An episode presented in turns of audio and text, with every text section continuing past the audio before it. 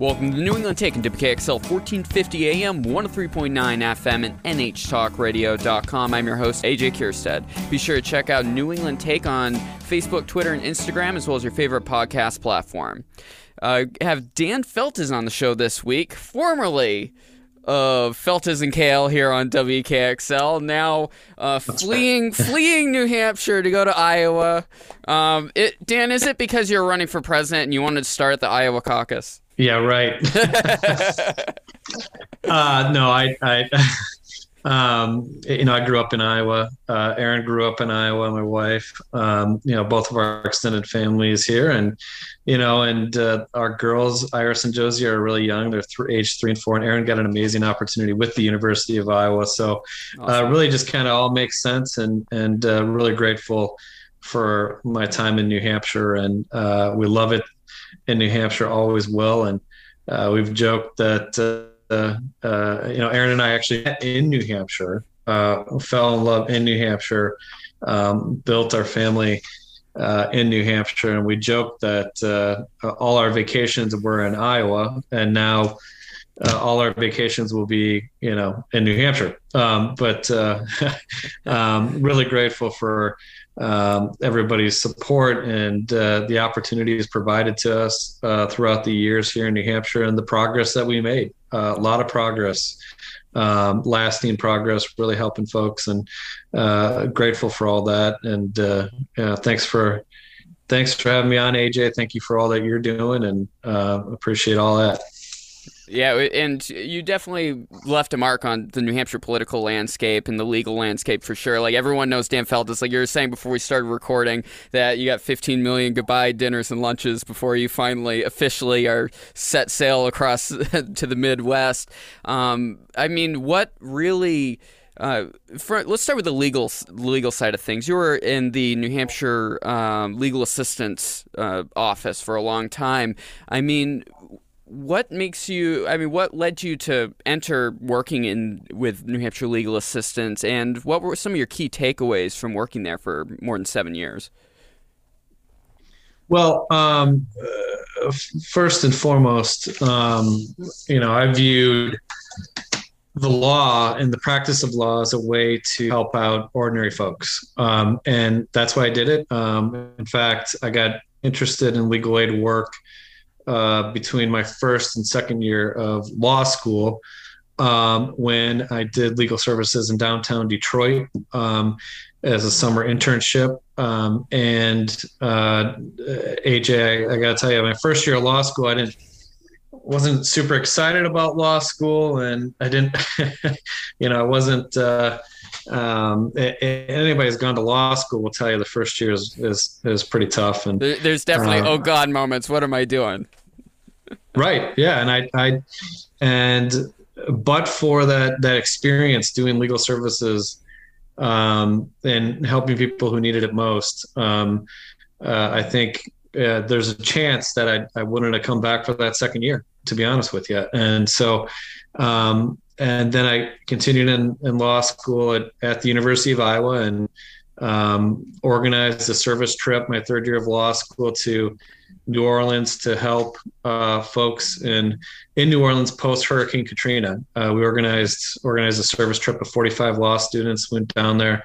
Half of us rebuild homes. The other half of us did legal services work, help people on the ground, including with FEMA paperwork and other kind of services and housing. And um, you know, my love for all that, you know, uh, continued moving forward and, and, uh, uh, you know, moved to New Hampshire and, um, you know, got a great opportunity with New Hampshire legal uh, assistance. And, you know, for, for the better part of a decade, uh, you know, uh, eight years, we, uh, did a lot of great work and uh, the folks there are wonderful uh, new hampshire legal assistance and everything from housing to unemployment to um, to you name it helping low to middle income people and families get by and uh, who are struggling. And in particular, it was challenging um, during the time of um, the Great Recession. Right. Yeah, you're um, right in the middle of that.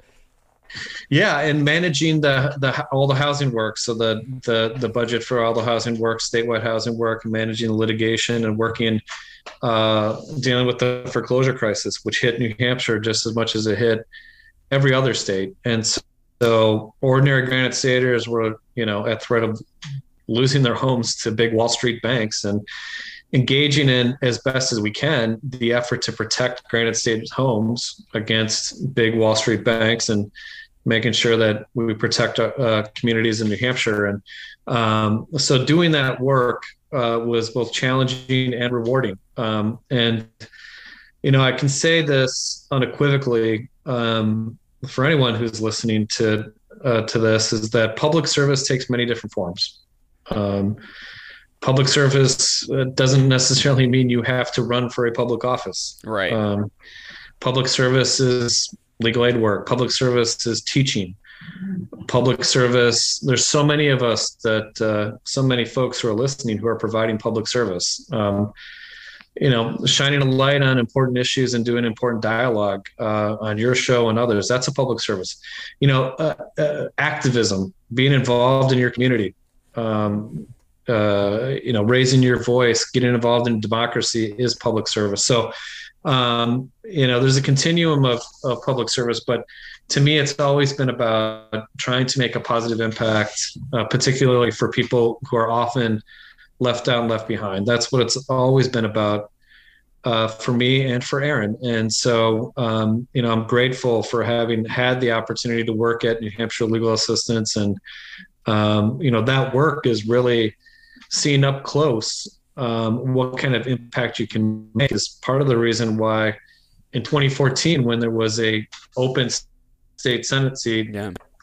uh, kind of at the, uh, the last minute, um, you know, I thought, look, hey, um, I've seen uh, what transpires at the state house, and that you know, in many cases, the laws weren't written with ordinary folks in mind, and um, and uh, I know that there could be the prospect of making an even broader positive impact, and and that's why on very short notice, um, against long odds, in 2014, uh, Aaron and I decided to just you know to jump in and, and run for state senate, and and uh, fortunate to have uh, to have won that race. Yeah, I mean that's that's something very important for people to keep in mind, especially if you uh, work with legal assistance at all, if you're a client of legal assistance. Um, the, the attorneys there do their very best on very minimal funding, usually. Uh, the public defender is in a very similar situation. And it must have, I, I don't know if empowering necessarily would be, feel the way if when you finally get into uh, the uh, state, state, uh, state house to see what the process necessarily is, but it must have been uh, satisfying to at least consider that you could maybe make a change with some of the things you experienced working in legal assistance. Yeah, absolutely, and certainly we, you know, uh, worked in in the state senate on a whole host of issues that affect ordinary people, and made you know passed landmark legislation combating childhood lead poisoning, uh, doing uh, annulment and bail reform, you know, criminal justice reform signed by uh, Governor Sununu. Um, a lot of this stuff, you know, 111 bills I worked on were signed by Governor Sununu, and ultimately ran against each other, but um, certainly got a lot done uh, during the that time frame. And and you know, prior to, to him serving, it was it was Governor Hassan and um, worked with her and and uh, worked with Senator Jeb Bradley in the state senate and Senator Bradley. And I worked together on so many issues, including child protection, children's mental health, um, divestiture, uh, energy, clean energy, doing community solar, doing community aggregation, community choice power. So local communities can harness their own energy future. Um, yeah, a whole host of issues working together prescription drug relief, insulin price cap, re importing drugs from Canada, uh, you name it. Um, and a lot of it, it was with ordinary folks in mind, seeing, using the experiences, not just with the law and state government, um, but using those experiences and those stories um, and and you know transcending that from from story into action into the public policy sense. Now, like I said, um, made made a significant impact serving in the state senate three terms, serving as majority leader one of those terms, and but also, you know, it, serving as a legal aid lawyer. Um, you know, working with then then state senator uh, Maggie Hassan to extend unemployment insurance to part-time workers. It used to be in New Hampshire that uh, if you work part time and you're laid off, otherwise eligible for unemployment insurance, you didn't get it.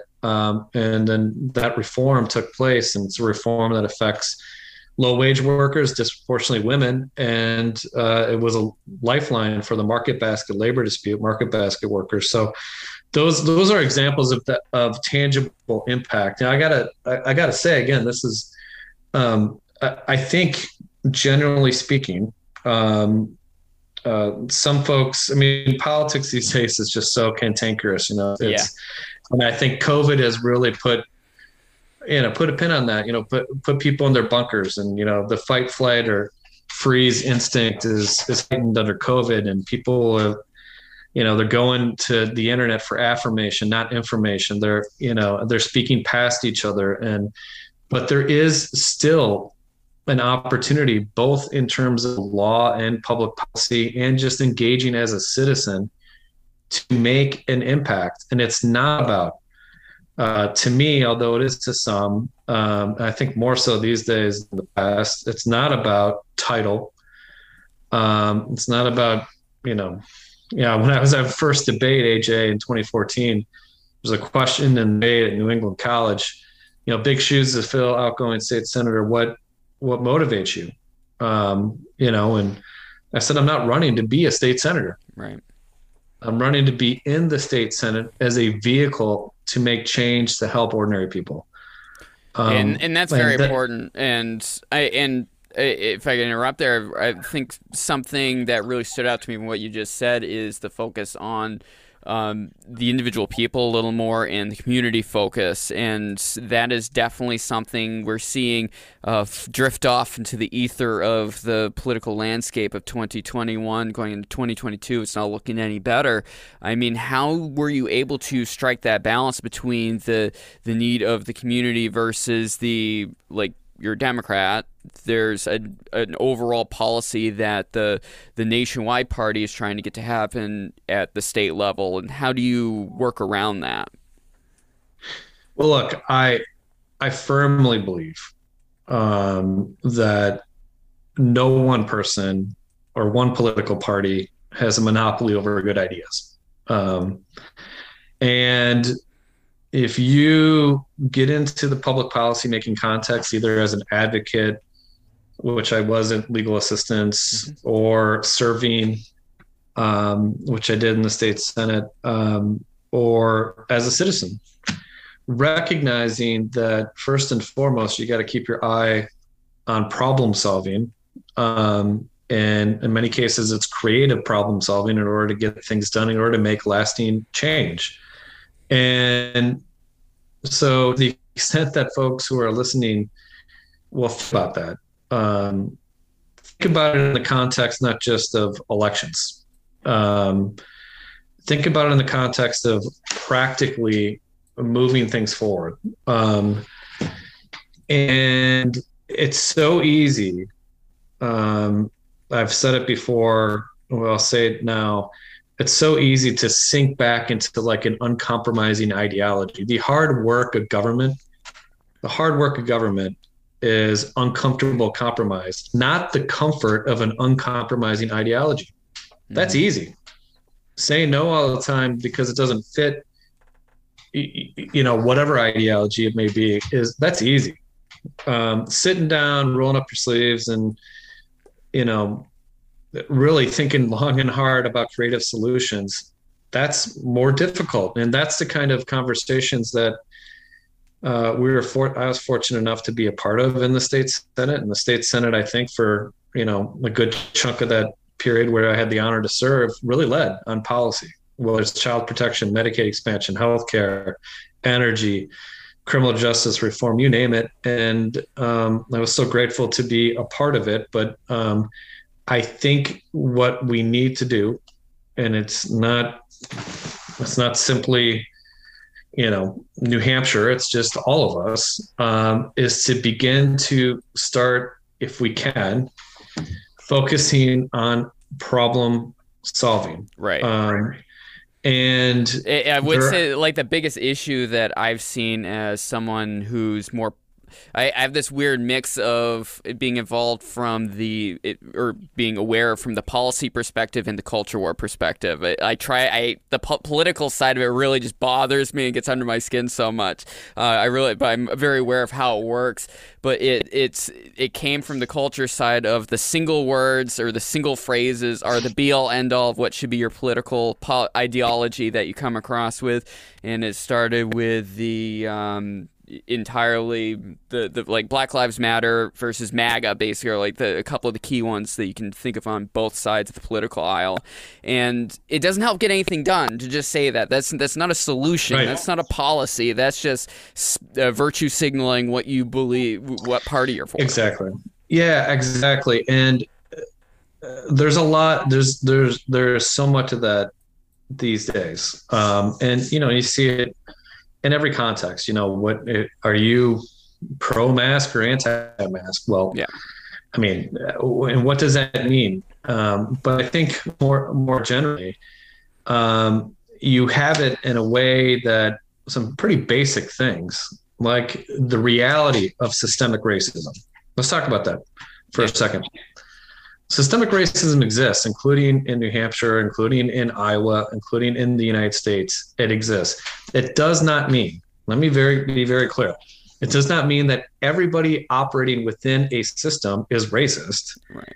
It just means the operation has some disproportionate impact uh, on uh, people of color. And going um, back to what I was saying, systemic racism turned into the of the MAGA.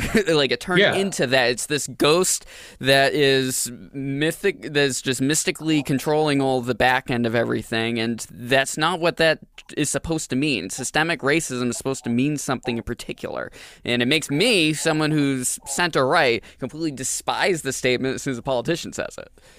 Yeah, exactly. And so. Um, uh, you know the denial of the existence of systemic racism um, you know, including in New Hampshire, um, is part and parcel to that basic virtue signaling. Yeah. Um, and in politics, there, you know, there's there's not as much a uh, to be honest with you, there's not as much of a fidelity to the truth. I mean, it's just it's just not the case right now, and that's unfortunate. I mean, there's some baseline facts.